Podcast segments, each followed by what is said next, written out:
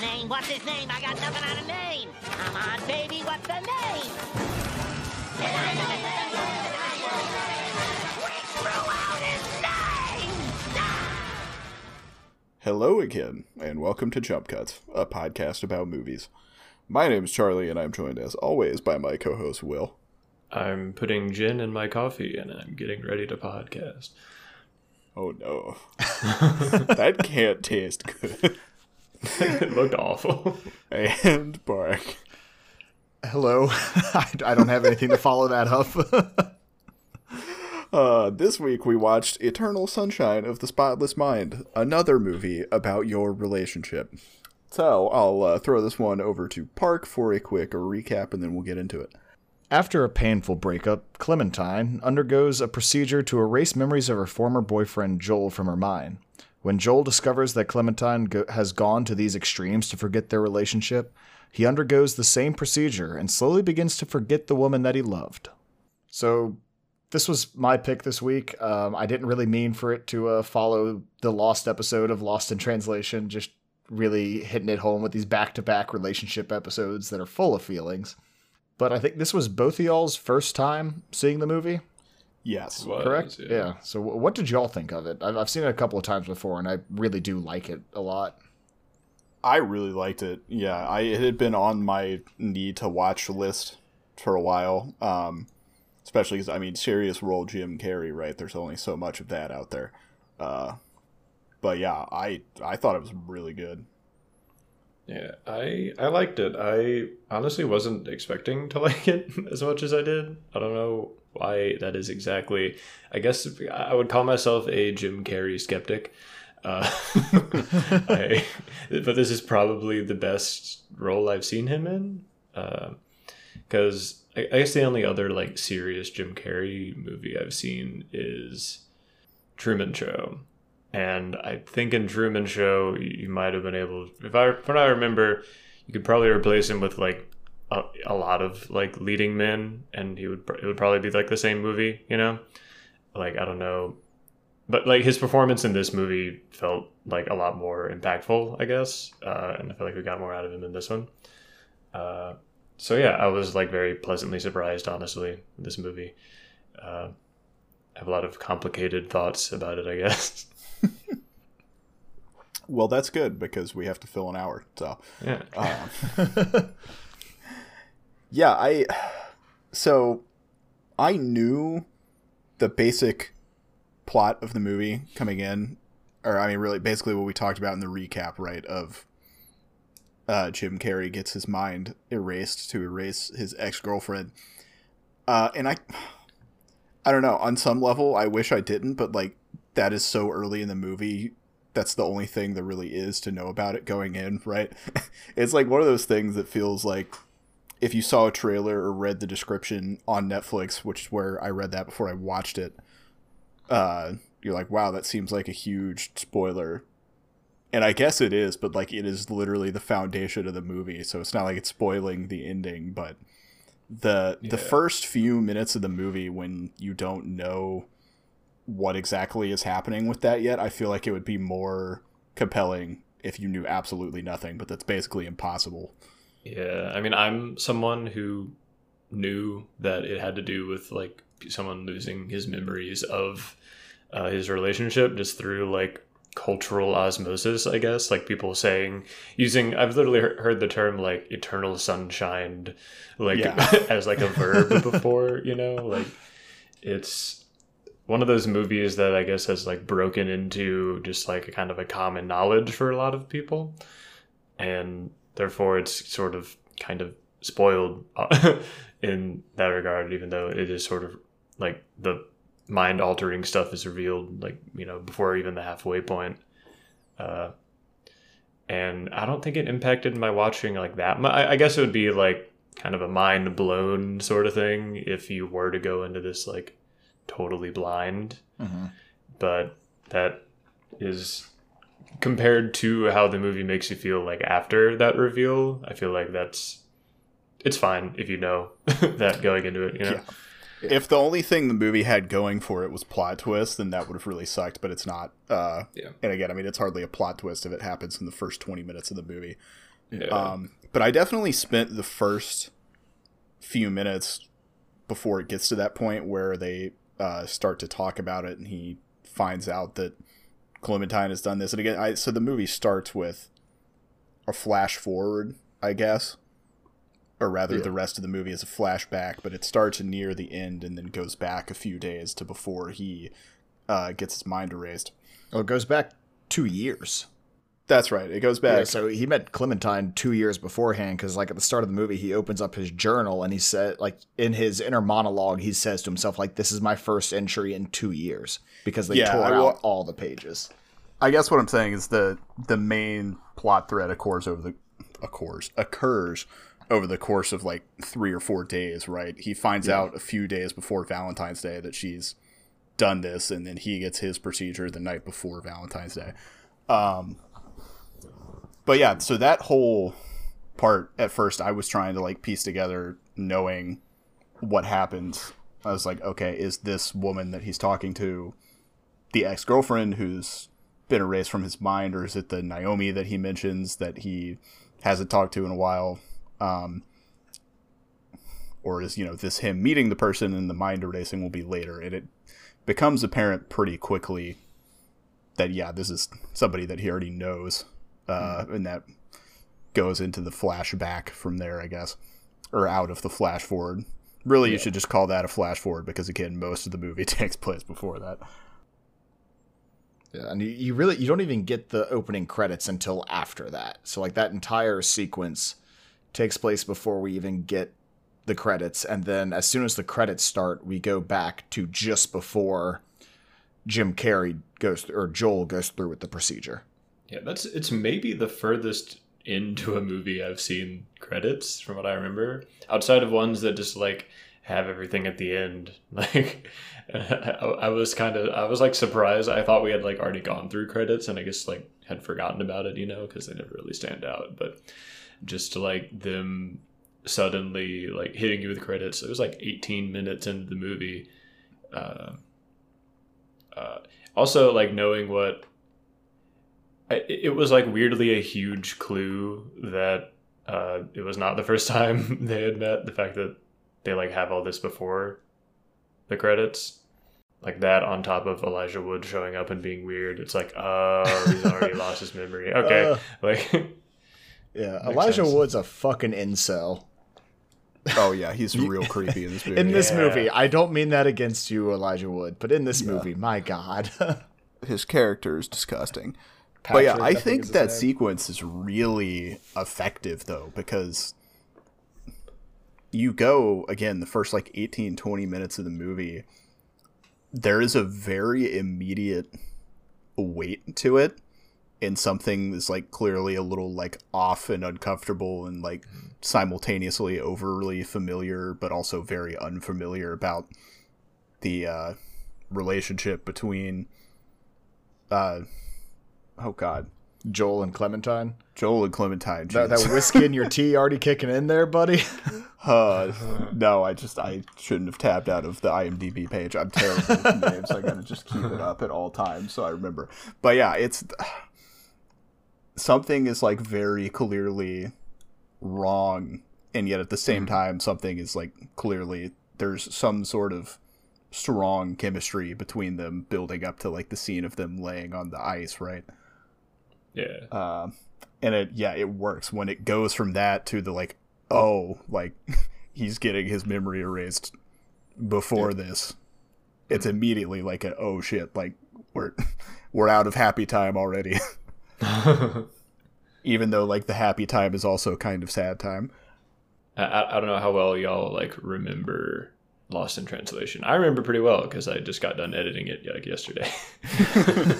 but uh, like uh, maybe I, I guess compared to like that relationship, uh, to me, I, I I didn't really I wasn't that into like these two characters actually being together. This is like a weird movie where it's like a romance movie. It's entirely about their relationship where like I didn't really like the characters that much. Like I didn't find them charming. at all.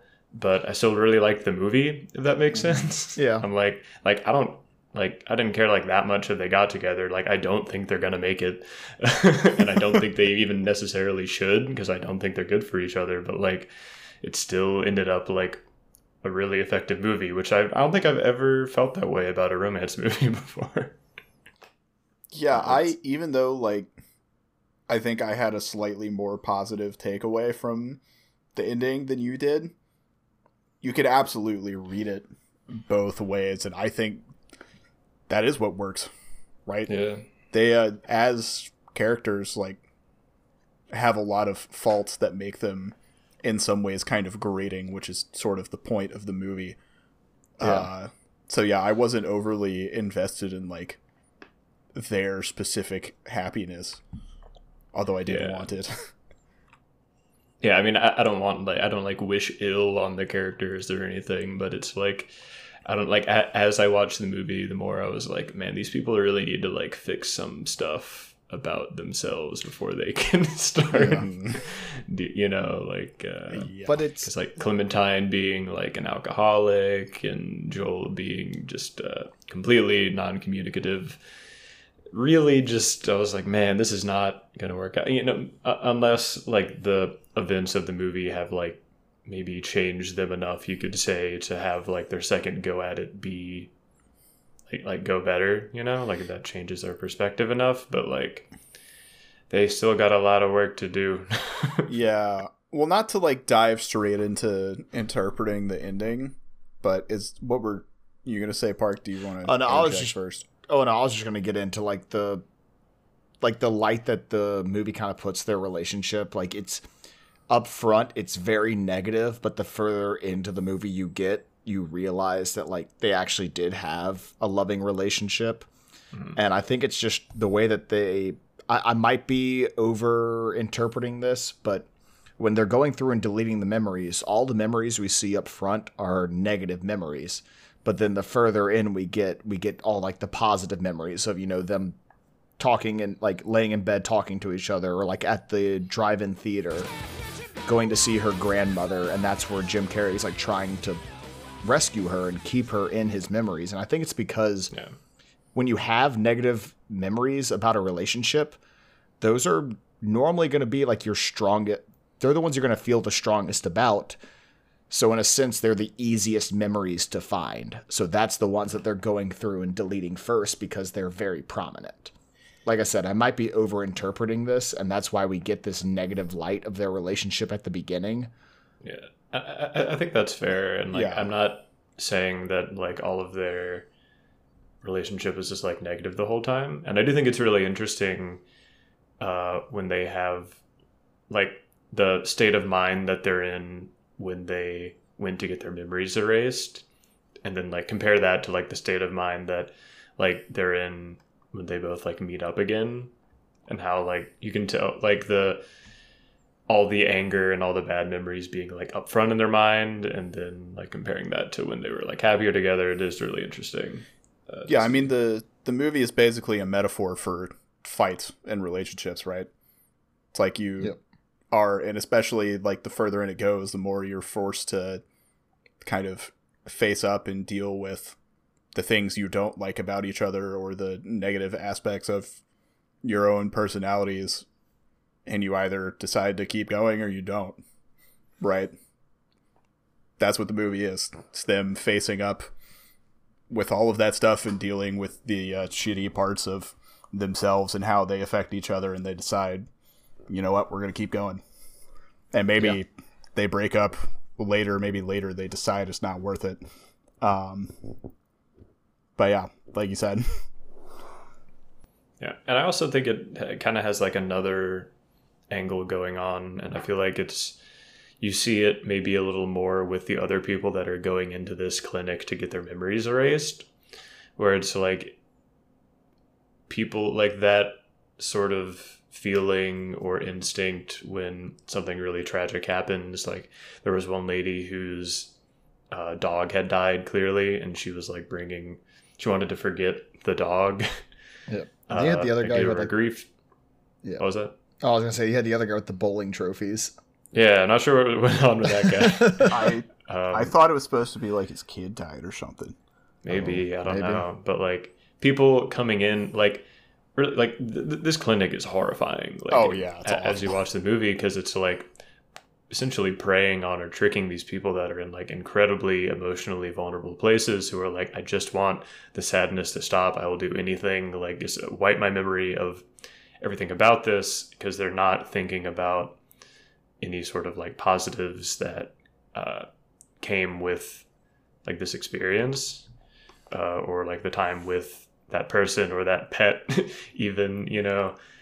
Uh, and I, I think it's really interesting the sort of uh, theme or idea of wanting to like throw out all your memories and like maybe it's kind of like how people say like if you could go back in time would you? And like Mhm. change like would you change anything you did when you were like a teenager or like in college? Would you study something different or would you like stick to the same path? You know like were like your negative experiences in life important to getting you to like be the person you are now things like that Yeah.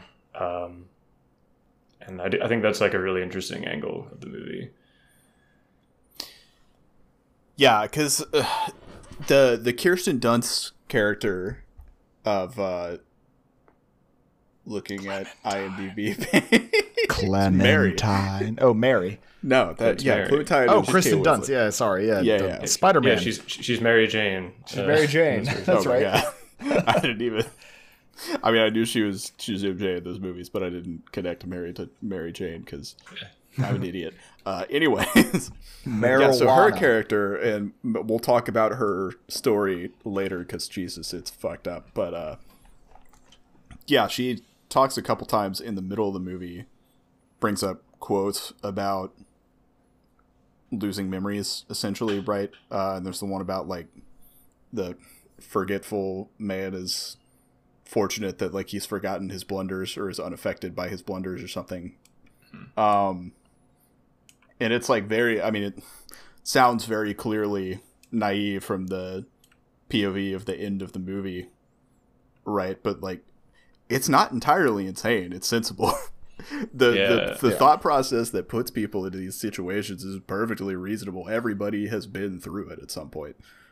Um, yeah her, her arc is maybe the most interesting in the movie to me because Oh, she yeah. has all these quotes and like reverence for this procedure that's happening and she thinks she's like really all for it until she finds out that it happened to her and then she not only is like heartbroken and pissed off uh, she nukes the entire program. Yeah, like I, Uh, we were talking about we were talking about plot twists earlier, and there are there is a plot twist in this movie, but amazingly, it has very little to directly do with the main characters. It does affect the storyline at the end of it, but it re- it has to do with the the doctors and the staff of the company that run these procedures.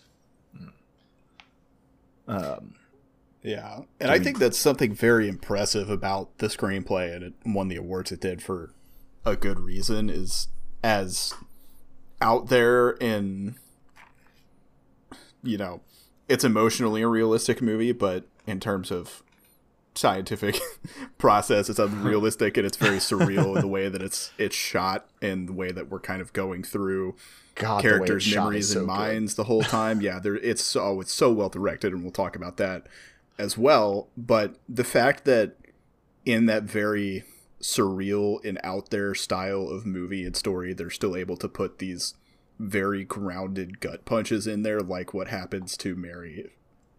It's impressive. It's a well written movie. um, do we want to get into like the direction of the movie at all? Sure. Yeah, so as we said, like it, it won the Oscar for Best Original Screenplay, and um, it was nominated for Kate Winslet for Best Best Actress in a Leading Role, but it somehow in the American Academy Awards did not get a nomination for Best Editing, which or Best Cinematography, which amazes me because the cinematography and the set setup in this movie is immaculate. So while we are in Joel's mind going from dream to dream, he's walking from a bookstore into a house into the beach all seamlessly in these really cool and well done shots. I think one of the ones at the very beginning is when he's remembering being in the Barnes and Noble and seeing Clementine, but Clementine doesn't know who he is anymore.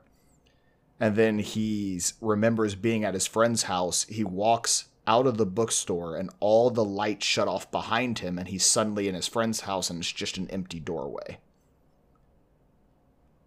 And it's so well done and so seamless. I love it. Yeah, they're all really cool, and like it, they kind of hit you out of nowhere almost. You know, like it's just like partway through the movie, it's like, oh hey, surprise, this is a memory. like yeah, you're just like suddenly now. in his head. Yeah, and you're going to be here for most of the remainder of the film. yeah, because it basically jumps back and forth between being in his bedroom after he has drugged himself, essentially, mm-hmm. been knocked out, and Mark Ruffalo and Elijah Wood and Kirsten Dunst and the Doctor Dude are all doing, you know, playing asteroids in his brain, basically shooting Kate Winslet out of it, um, and and having sex like on the chair next to him, and yeah, that too, eating his food and drinking his liquor. Poor yeah. guy. That was a uh, very funny detail. That it's like they clearly just always drink the all like the liquor in the house of anyone yeah. that they do this to because they're like like, well, they're not gonna like remember stuff. Like, they're not gonna know they even did this procedure. So whatever, yeah. we can do whatever we want in here. yeah, because they also erased themselves in the clinic from their brain. Yep. oh yeah. man, what a scam! This whole thing is a big old con job. It's so uh, evil. Yeah. I wonder how much it costs. huh. It is really. I I texted our group chat at some point fairly early in this movie, and it was around when like they were just starting to talk about this program. This is before they even started the procedure on him, and I was like, this is extremely upsetting. it's very, oh god. I did love the the line when uh, he's talking to the doctor about getting the procedure asking him for like questions about it and he asks like, "Oh, will this give me like brain damage? Is it safe?" And he's like, "Well, technically, the procedure is brain damage, but uh, you'll really like no more than like just a heavy night of drinking." Uh, mm-hmm. and he like wakes up hungover. I wondered where he got those pajamas at the beginning because like because they looked kind of out of place in the opening of the movie Mm-hmm. Uh, and then you see him get him with the as part of the program, as part of the procedure, and I was like, "Hey, wow, that's." He's got these like really nice pajamas on, and is just in a kind of crappy New York apartment. Yeah, I was. I thought that was pretty impressive. That it's like something that actually like stood out to me in the during the opening of the movie. Uh, ended up being like, no, it was supposed to stand out. Yeah. Mm-hmm. Also, like, can you imagine how shocked like you personally would be if you woke up and you're suddenly in these like really nice pajamas and you have literally no idea where they came from or why they're on your body. That would be weird. Because I'd be freaking out. Yeah, I'm trying to think if I've uh, woken up in a more confusing situation. and I've woken up feeling very confused, but I, I can't think of one that's on this scale. and I don't like it's probably good that they don't get too in the weeds about how the memory stuff works because like you probably could nitpick stuff like oh well like are they planting a memory of him putting on the pajamas because like why, how, why, how would he remember them or like is he going to remember mysteriously getting them in the mail uh, but they don't invite that sort of thinking when you're watching the movie because they they have them like Charlie said, basically he's playing asteroids with their brain. Yeah. Like it's the the procedure is so abstract and so metaphorical that it's like who cares exactly how it works you know yeah, it's yeah. not important I'm glad they, I'm glad they don't get into like how the helmet works or how they identify the memories they just have like random strings of code appearing on the screen as they map his brain and it's just like yeah it just works yeah. If they tried to like be more sci-fi with this movie, I think it would lose you very quickly. Because I mean, even as good as it was, the one nitpick I have with that, and it's a stupid nitpick, but like if you think about the whole thing where they mail cards to like everybody you know that says like, "Hey, your friend had their ex boyfriend erased from their brain. Never mention him." The fact that not everyone has a horrible relapse because somebody is immediately like, "What the fuck." is the the most unrealistic part about this. Well, whole it scenario. seemed from what we see in the movie, like the whole thing is incredibly like it's dubious that they're even getting all the memories. Like these, the people Mhm. running it are like it's kind of a scam. Like people that they will like memory wipe. They'll like memory wipe someone's like a love for another person out of it, and then they just fall in love with them again. You know, Yep. like what happened with Kirsten Dunst's character.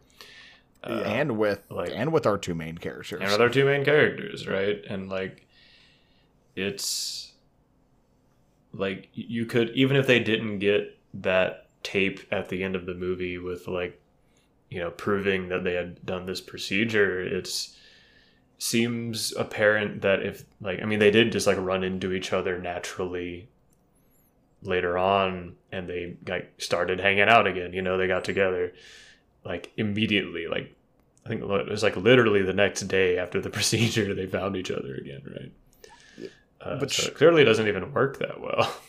Well, yeah, because like, so you, it's kind of weird that at the end of uh, Joel getting his brain erased, you have Clementine like whisper in his ear, like, "Meet me at what? What's the beach called that they go to? I'm blanking. Montauk. Montauk Beach, and then she ends up being there as well. And like, we don't we don't see any of the procedure inside of Clementine's head, so I'm almost wondering if she had a similar reaction, and like you know, tried to save some part of Joel, and some part of Joel told her to be there as well. Yeah, because I think part of the implication here is like Will was saying, you you can't really erase all of that it. stuff, and like everybody's brain as they're going through this horrific memory erasing vivid dream nightmare is having this fight or flight reaction where it's like run away and find some place to bury the good things so that they're still there. Which is just again extremely upsetting. Yeah, it's like they're having the moment that you're supposed to have in real life when you're dealing with like the grief of a relationship or whatever and like reflecting on the good times or maybe things that you learned about the world or yourself through this relationship with another person. And even if it's over you have grown because of it. But they're having this realization as their memories are getting blasted out of them. Uh, which is like pretty horrifying. Like this movie is uh can get gets like a little scary or like uh I don't know, like it is it's those scenes are like why this movie kind of hit me emotionally even though I didn't I wasn't like that invested in the like the characters themselves, you know. Yeah, you had the scene. Oh, continue. I'm saying like b- because it lets you kind of put yourself in the situation, you know, and you think about like what would happen if I lost if I lost like memories of like someone I cared about like this, and yeah, it would be horrifying. So like you don't even have to like these people; you can still be scared. Yay! it's thematically excellent Yeah, Yeah. And like one of the scenes that just it hits me every time I see this movie is when we finally get out of kind of the bad memories being erased and we get into the good and happy memories that you want to hold on to from these relationships. Like when they're laying in bed, they have like the covers pulled up over their head and she's talking about you know how she doesn't think that she's very pretty. She you know, she's always thought that she was the ugly girl and Joel tells her, "No, like you're beautiful. I love you for you." And he's crawling through the cover, saying, "Please let me just hold on to this one. Please don't delete it." And like you almost kind of feel that pain of like you want to hold on to these good memories of loved ones. You don't want them to go away, and it it hurts. it's like, honey, you're Kate Winslet. yeah Let's be realistic here. that's the other unrealistic part of this movie is Kate Winslet not thinking she's pretty but yeah no in, in terms of like the actual emotional intent and the impact of that scene is oh god Yeah, it's one of those things where it's like uh, it's certainly not like the writer's fault. It's just like because it's a movie, we got to cast only hot people. This movie would work better with like an uglier couple, probably. Uh, I gotta pee. Pee break. Nice. Pee break.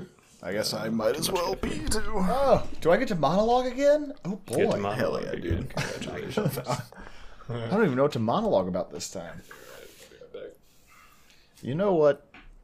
If you find yourself in a tough situation in a relationship, do everything you can to just work it out. And if it doesn't, sometimes it's best to focus on yourself.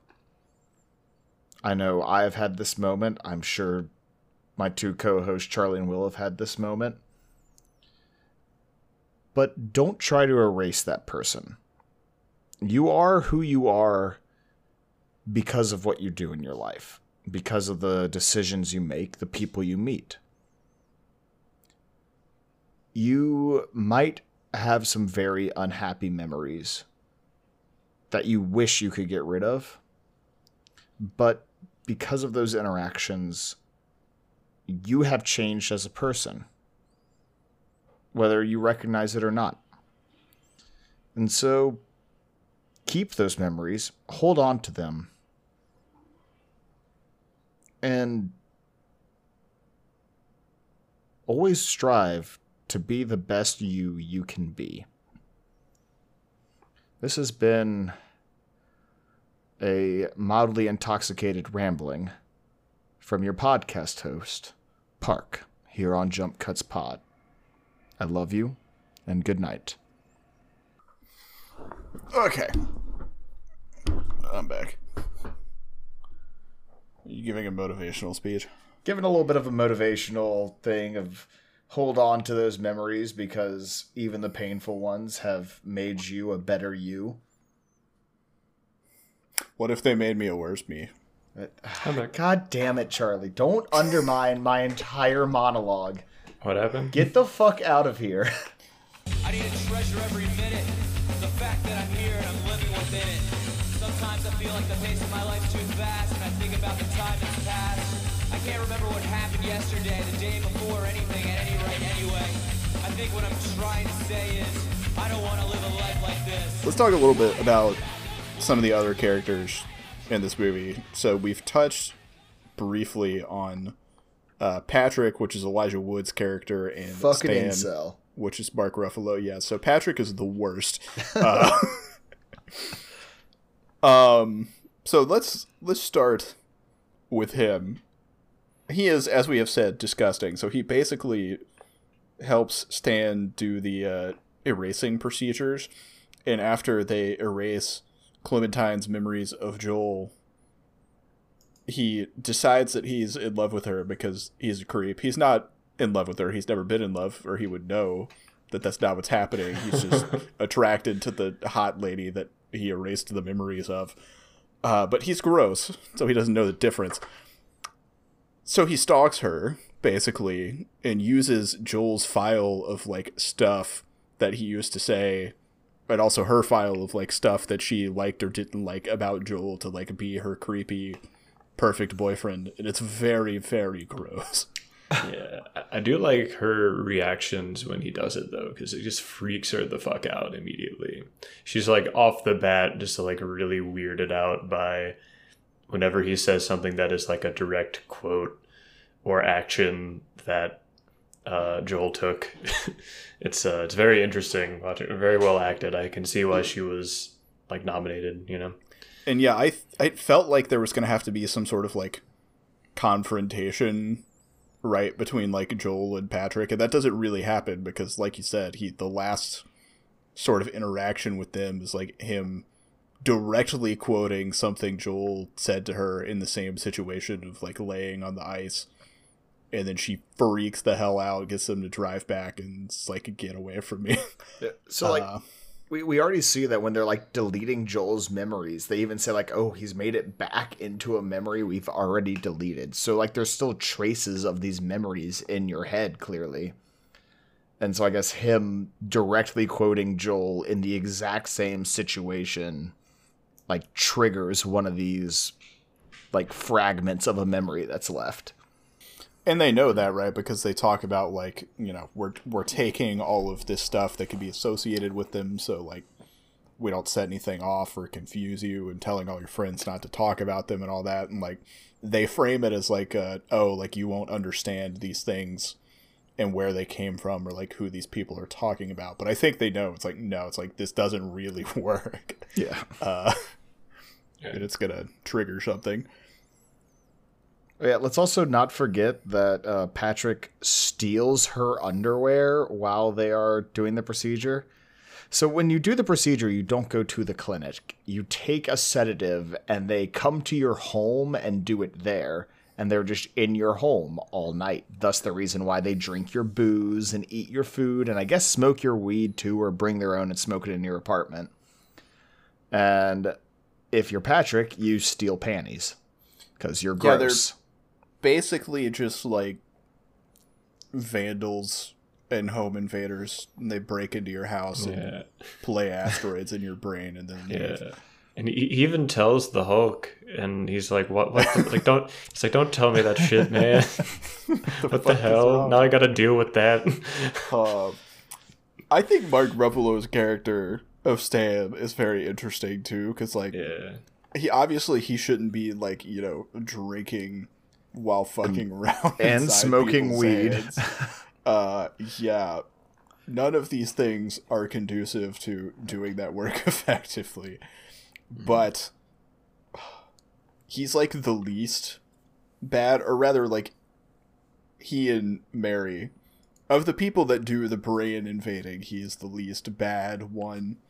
And i kind of feel for him a little of like huh he just kind of like he doesn't have that much of a character arc it's really just him realizing like oh like mary is in love with the doctor oh Yeah. she got her brain erased oh no terrible things happen here i need to leave Yeah, I uh, yeah, I I would say Mary's probably a lot better than him, like in terms of like morally. But Yeah. she also she also like the receptionist. Like she doesn't do any of the or actual like work, you know. mm-hmm.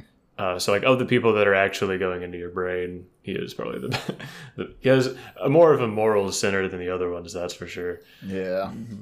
but mary man we so we talked about her Ooh. a little bit but yeah so she basically at some point in the past had an affair with the married doctor Much older doctor. yes much older Connections to uh, Lost in Translation. Oh dear yeah Did Uh, you know that Charlie Kaufman was born in 1958? No reason to point that out. Bringing Oh, no. it up. That this was also written by kind of an old man. Anyway, the old man is having an affair with the hot 22 year old. Um, and then, because, you know, that's a bad thing that he cheated on his wife, it is like, hey, I can't keep cheating on my wife with you. She's like, well, erase yourself from my brain. But he, so he does, and then lets her keep working there. Yeah, Knowing and it sounds like it was kind of his idea to erase her memory of him. Yeah, know? he did, yeah. and he didn't do it to himself. He did it to her because, like, his wife, his wife knew about it mm-hmm. Already. He's This wasn't the very first time. clearly just manipulating her to remain in a position of power, and it's horrifying. yeah. It's it's disgusting. oh God. Because like he even tells her like, "Oh, it was your idea. Like this was all your idea to erase it. You thought it would be best." But then when we find out later on like when she finds the tape and finds the file and starts listening to it, you hear the doctor say, "Well, like I said, we agreed this would be best." So like it, it on the tape it sounds like it was not her idea, but very much so his idea. Yeah, 'cause she's yeah, she's like trying to stop it. I don't know. His whole everything he does is just preying on emotionally vulnerable people. Yeah. Yeah, That he's is a his monster. entire His- life. His whole business model is preying on emotionally vulnerable people. Yeah, Just like Hollywood. they also prey on uh, children. But oh no. Welcome to the QAnon podcast, the only QAnon movie podcast. They're right about that part. They're right about Hollywood being predatory. They got one thing right, and it's that Yeah. everyone with power is a pedophile. Yeah, it's just the they made the crucial mistake of picking one guy with power to be, for some reason, the one who will stop it all. yes. It's just like a fancy boy from New York. Who's also a big Who's pedophile. also a pedophile. It's like the most likely to be guilty person in the world and being like, nah, he'll say this. Oh dear. and them Clintons, they just drink the blood of orphans. Not false. Can I, I, I? This is completely off topic. We can completely cut this. This made me laugh so much going back to uh, my girlfriend's place for Thanksgiving. So she used to joke about this, and her dad even made a joke about this. When she was growing up, her family is very conservative, as you can imagine, and she and I are not. Um, her dad used to tell her the reason you don't have more teddy bears is because Bill Clinton steals them all. Jesus Christ. That's so fucking funny.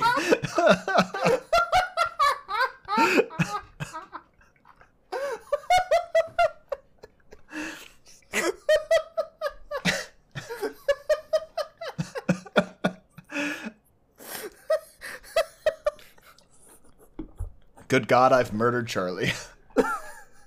So that's such a fucking funny thing to say to a child. That's so fucked up, dude. what the hell? Oh no. But yeah, that was completely off topic. Uh, back to uh, back to what we were talking about beforehand. Um, manipulative old men who prey on young women when they're in positions of power. Yeah, they're fucked up, aren't they? Ah, goddamn, dude. We could. Uh, sorry, I just thought of another great movie that we could do on the podcast. But we're gonna have to put some space between it and all of these, and that's American Beauty. Have y'all seen American Beauty? I have not. I don't know. We should touch American Beauty, dude. I guess That's too much at once. Oh god. and Kevin Spacey's in it. I forget that there's a young Yeah, Kevin Spacey in a American movie Beauty. that already is like covering like pedophilia, and also the lead actor is Yeah, no. pedophile rapist. This Like, is the most sex crimey movie we could do for another month. This is the line. this is the line. It's been too much lately. Anyway, um, so Joel was caught jerking it to potentially homemade furry porn as a child Oh, that was fun. How do we So- feel about that?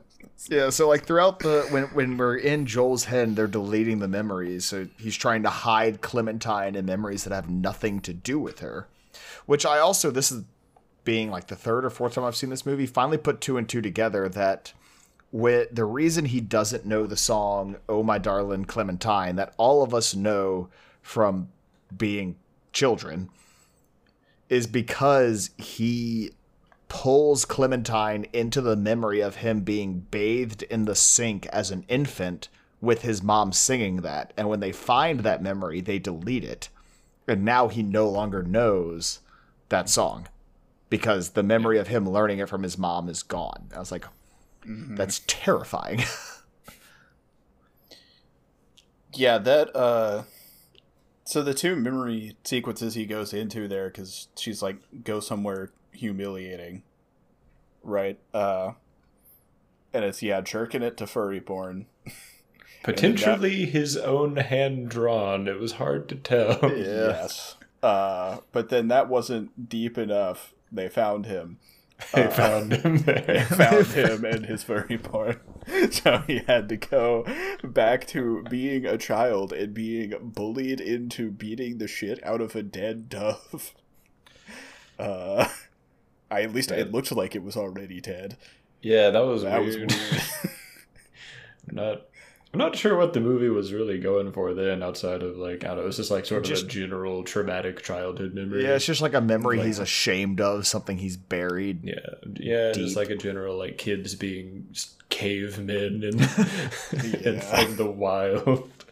Things that happen, you know, like Yeah. I think something that's interesting about the way the characters, the main characters are constructed of Joel and Clementine, right, is that like Clementine's faults are that she's like impulsive and rash and maybe a little too willing to take risks and an alcoholic uh and also like snorting coke on the train but uh no, not that there's I don't think that was coke she was snorting. That's like a it wasn't no.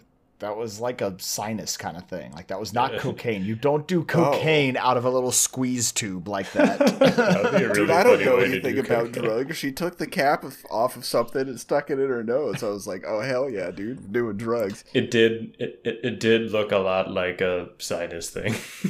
Oh, okay, well my bad. Never mind. She's not doing coke. She's just drinking. Not that there's anything wrong with doing cocaine. You do you. Uh, What? Is there something wrong? Again, I don't know anything about drugs. Welcome to Jump Cuts, where we advocate using cocaine. I mean, Remember, it's- if you're in Oregon, you can do, or is it Oregon, or is it? uh Yeah, it's Oregon. is Oregon, You can, yeah, you can do. you can do cocaine. You just can't do it with a plastic straw. There's nothing morally wrong with the substance itself, but it's usually made with slaves, so Oh, okay. Don't do cocaine.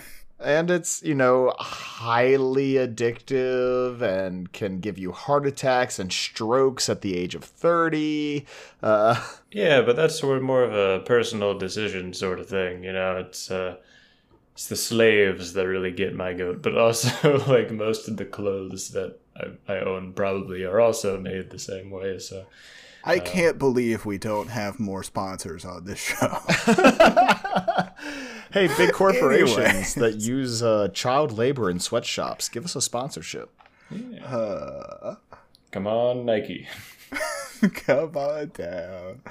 Anyways, yeah. So Clementine, uh, that's that's what's wrong with her. Uh, but Joel is just like boring, right? Hey he's a guy with he's a guy with social anxiety like me like i, I can relate to joel yeah, he he's yeah. I mean, I can too, right? He's like he's a just a dude that like, I you know, there's nothing. Well, okay, there's nothing he sees as particularly interesting about himself. Right? Uh, that's that's made very clear several times. He's like not comfortable talking about himself. And when he's, you know, going into all these places to like hide in his memories, it's largely just like massive social discomfort.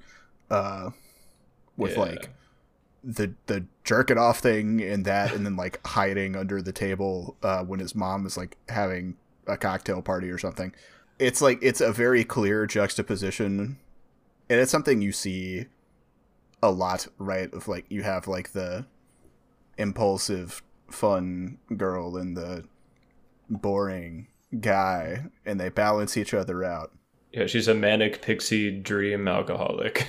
Yeah, I was thinking like I was trying to think of like how to stereotype her uh in my notes. Stereotype is a bad word. How to archetype her. That's the one I'm looking for. That's the that's the type. Yeah, She's the most 2004 movie manic, manic pixie dream girl character I haven't maybe ever seen. Cuz there's like a little bit of like lingering like grunginess, but it's not quite like goth, right? It's just like we're too close to the late 90s for it to be like Zooey Deschanel manic pixie dream girl. Yeah. They couldn't It's- wear designer clothes yet. They still had to wear flannel. It's the uh it's she's a great kid i've talked about the great before we were a bunch Yeah. of dirty potheads on tennessee's campus she's a great kid Yes. Yeah. and it's like like her and Joel, it's like I, I don't think they're like bad people, but they are certainly not ready for long-term relationship.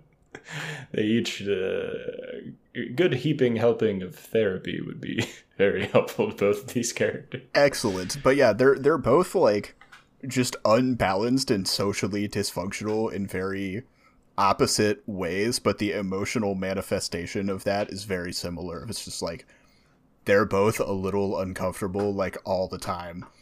And she overcompensates and he undercompensates.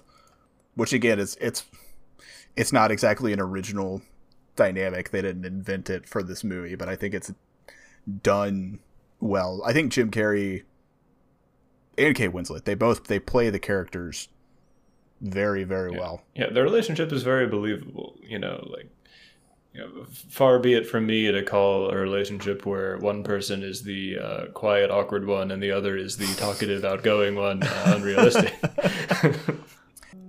I guess we want to talk about kind of like the very the end of the film after you know after Mary sends out everything. Oh yeah, we didn't really yeah. Let's so let's talk about the very end. So after Mary finds out that like she's had a relationship with the doctor before, and she finds this out from the doctor's wife, which is I don't know. It, it was a very uncomfortable scene. They did a great job at making that scene as uncomfortable as possible. Um, she goes to the office and gathers all the folders, all the tapes, any information about anybody who had their memory wiped, and mails it out to them. And attaches a letter saying that, like, you don't know who I am, you don't remember me because we've wiped your memory. But here is your memories that you wanted us to erase, basically, because she realized it was unethical. And so Joel and Clementine both received their tapes from the fastest postal service I've ever seen. My God, the US really needs to figure out what the hell they're using here. That's before they got defunded, you know. Yeah. Um, and they start listening to the tapes and start hearing all of the terrible things that they're saying about each other, which results in Joel kicking Clementine out of his car, only for him to go home and find another, find his tape. And when Clementine comes over to apologize, she hears what he says and storms out. Yeah, it's uh, it's really interesting the like them restarting their relationship basically with like this knowledge of where they ended up and the like darkest feelings they had for each other by the end of it. Um, I think that's sort of I think what they're going for with this ending is like uh you know, does this knowledge or this like seeing kind of like themselves and each other like at their worst right off the bat uh is that going to influence their relationship? Like is that going to maybe save it or make it uh, a little better the second time around maybe? I, I think it, it can't hurt you know? It can't be any worse than it was because things got like pretty bad from what we saw in the flashbacks I, I actually really liked the ending. Like I know that it, hmm. you know, they're both kind of starting off on maybe not the greatest foot because they've now heard what they each said about each other. Hmm. But it also at the same time might you know, give them an idea of the mistakes that they each made yeah to like help them going forward. And you know, they even Yeah. say like let's like, you know, she admits that like, yeah, I'll probably get bored with you and you'll probably get fed up with me. But he's just like, well, who knows? Like, let's just go for it. Yeah, it's them sort of realizing that like even if it doesn't work out, it'd be worth it for the the good times, and you know even if like you can't. I I I think it's a pretty unhealthy thing to like for like every relationship you get into, particularly with like when you're younger, to just like immediately be like, well, this isn't going to like last forever Yeah. Then you should just like dip, you know? Like uh, you, should try to like date in high school and, and like college and shit, you know? And like even if like you're in high school and it's like, is it gonna last forever? Probably not. Most high school relationships don't go on to marriage or whatever, right? But they hope you grow as a person and they can be a lot of fun, you know? Uh, like and these these characters are older and they have this like proof that like hey there's a very good chance like their relationship isn't gonna be like isn't gonna last you know? Uh, but like they're both into each other then and it seems like there's a lot of fun to be had and a lot of like stuff to do. I don't know and it- it'd be a waste of time to like not do anything in life out of the fear of it like not lasting forever or like that it might make you sad later on. Uh, pretty pretty nice little message for like a movie that for most of it has been kind of a downer for a lot of it, but Yeah. uh, it it ends up pretty Yeah. positive. because I, yeah, like, like I was saying briefly at the beginning, right? Like it, it's a metaphor, or at least uh, the way I read it was as a metaphor for fights and what is the process you go through when something bad happens in a relationship, right? And you either have a fight or you're upset for some other reason at this person. You go back through and you evaluate everything. You evaluate why am I angry? What happened? Is there a good reason for it? Is it part of who they are or did they make a mistake? And then you go and you look at all the other stuff and you say, okay, well, how does this balance out? And then you start to remember the happy times and like we were saying with them, you know, starting at the surface with all the angry negative memories and burying deeper and starting to find the the better ones the further they go. And that's what you do, right?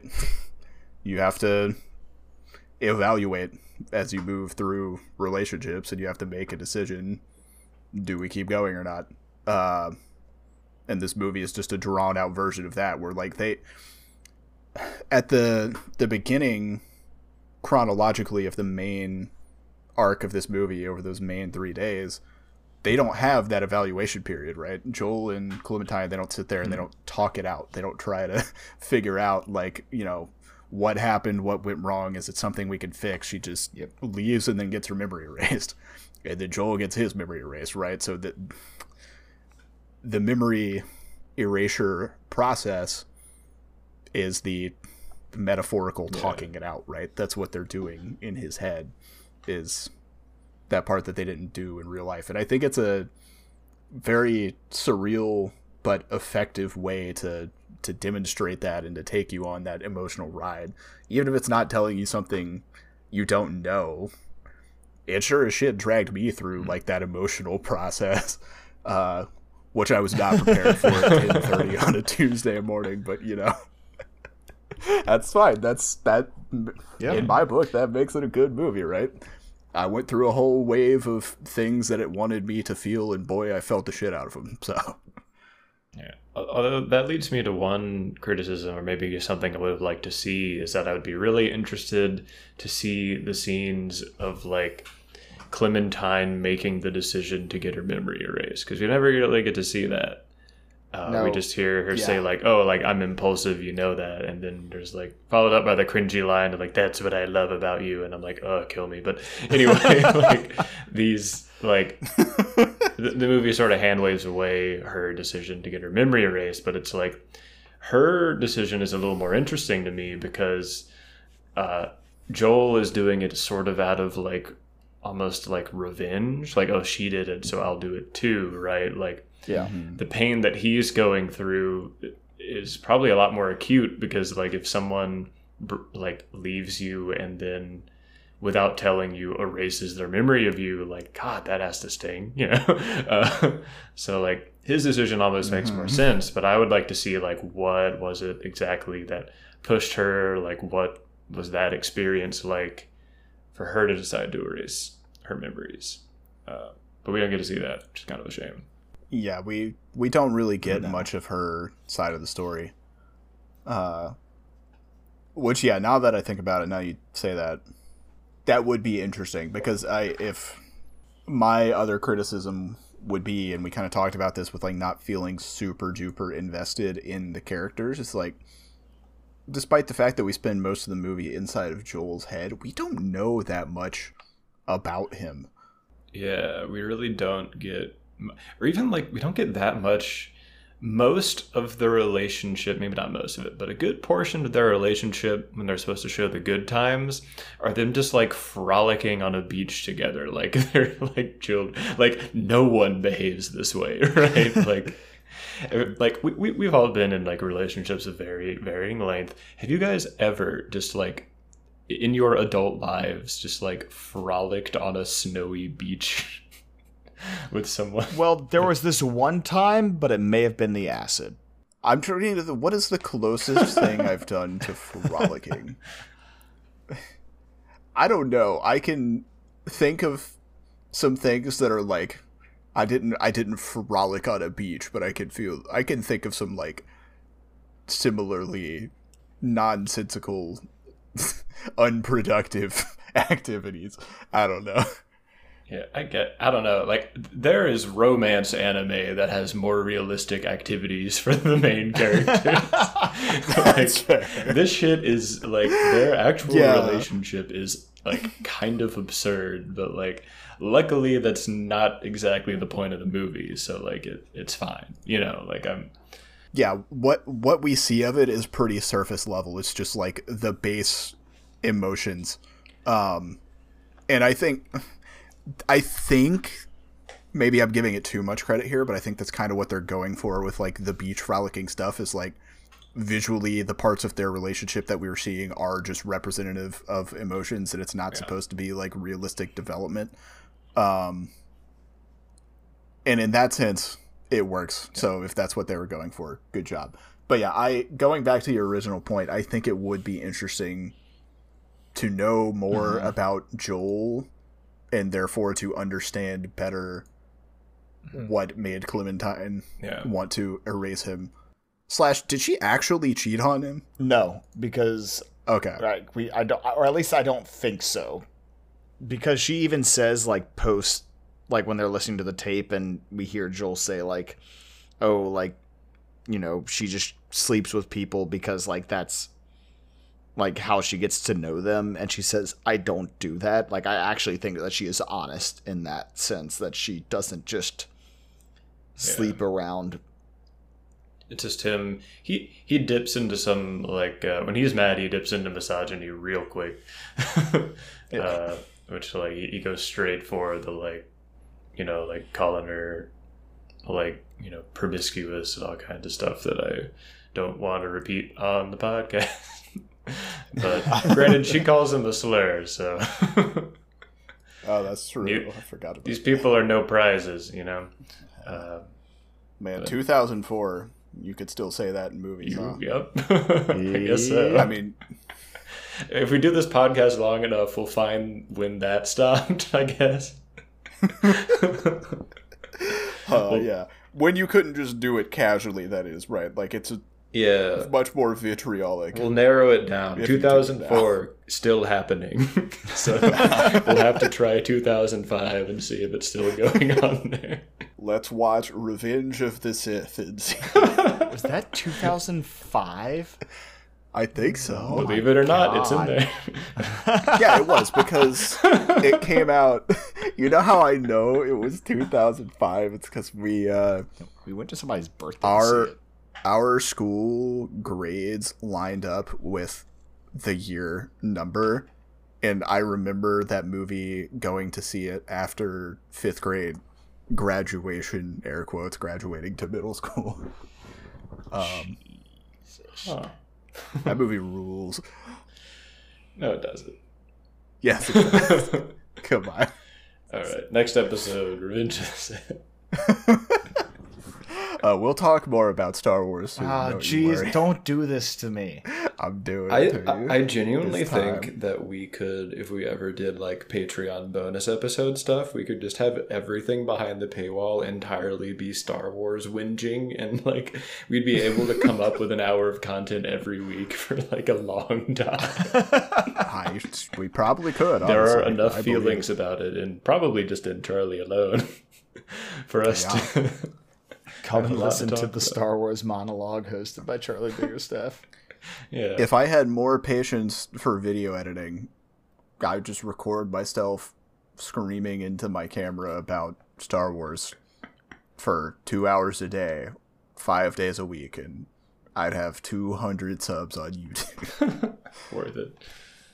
Worth it. Well, all right. We're uh, I think we're good on time. starting to get a little over Yeah, time here. good. So, does anybody have anything else before we start wrapping up? No, I do not believe so.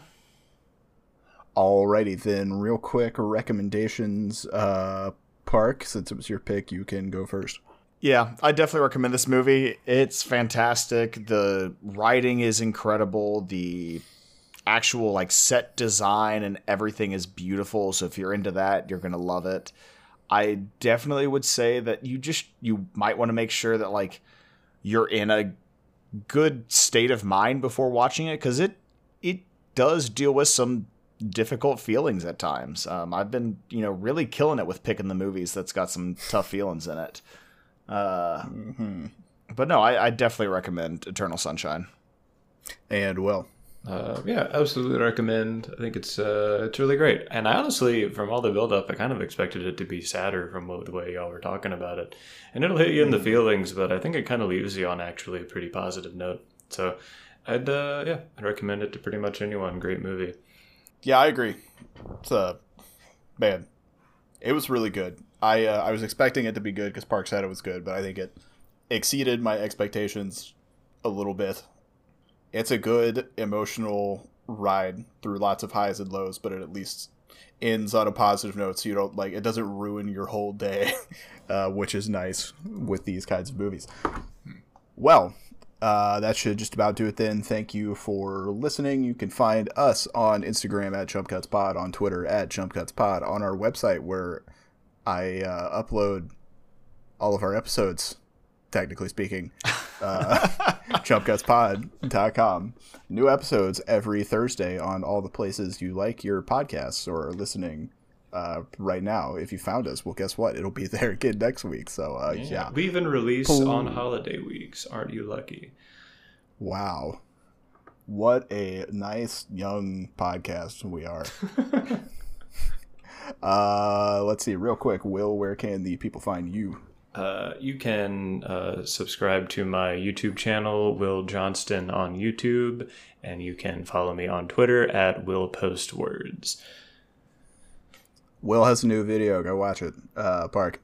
Uh, you can find me on Instagram at summer hour underscore brewing. Uh, where you can follow me through the uh, craft beer industry and our new cannabis overlords.